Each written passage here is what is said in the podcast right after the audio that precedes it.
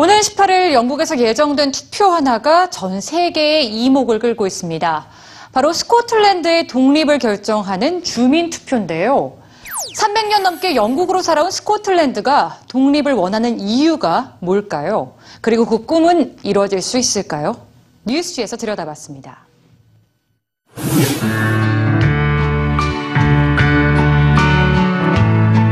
전 세계인의 이별 노래이자 1900년 전 후 우리 애국가의 곡조가 되기도 했던 민요 올드랭사인.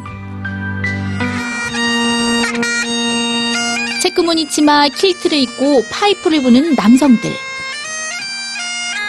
그리고 스카치 위스키. 스코틀랜드 하면 떠오르는 것들입니다. 이처럼 고유한 정체성으로 확고한 이미지를 세운 스코틀랜드는 사실 완전한 독립국이 아닙니다. 스코틀랜드는 북아일랜드, 웨일스, 잉글랜드와 함께 영국을 이루는 일부 국가로 자치권만 가진 상태이죠. 이런 스코틀랜드가 최근 영국으로부터 독립을 선언하고 나섰습니다. 지난달 영국 여론조사기관 유고부가 스코틀랜드 주민을 대상으로 조사한 결과 독립을 찬성하는 이들은 51%로 반대 입장인 49%를 앞섰는데요. 독립 문제는 그동안 꾸준히 제기되었지만 최근 찬성의 목소리가 급격히 높아졌고 오는 18일 주민 투표를 앞두고 있습니다. 307년 만에 독립을 요구하는 스코틀랜드. 이유는 무엇일까요? 여기에는 뿌리 깊은 역사적 배경이 있습니다. 수천 년 전 브리튼 섬에 이주해 스코틀랜드인이 된 켈트족은 앵글로색슨족이 세운 잉글랜드 왕국에 의해 수없이 침략을 당하고 합병 요구를 받게 되는데요.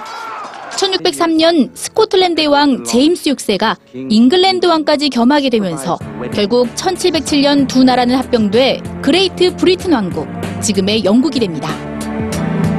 하지만 두 민족은 뿌리부터 다른 데다 스코틀랜드인에게는 잉글랜드의 침략 역사가 남아 있어 반 잉글랜드 정서는 지속되었는데요.